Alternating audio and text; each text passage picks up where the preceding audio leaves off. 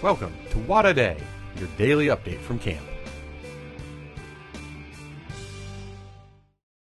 It's Tuesday, July 16th. This is What a Day. Today for breakfast, we had French toast. Today for lunch, we have deli sandwiches. It's Taco Tuesday and we're having tacos for dinner. It's International Day here at camp, celebrating the international campers and counselors. Today, cabin 20, cabin tw- 21, cabin 22, cabin 23, and 24 go to Shaver, and cabin 27 is backpacking.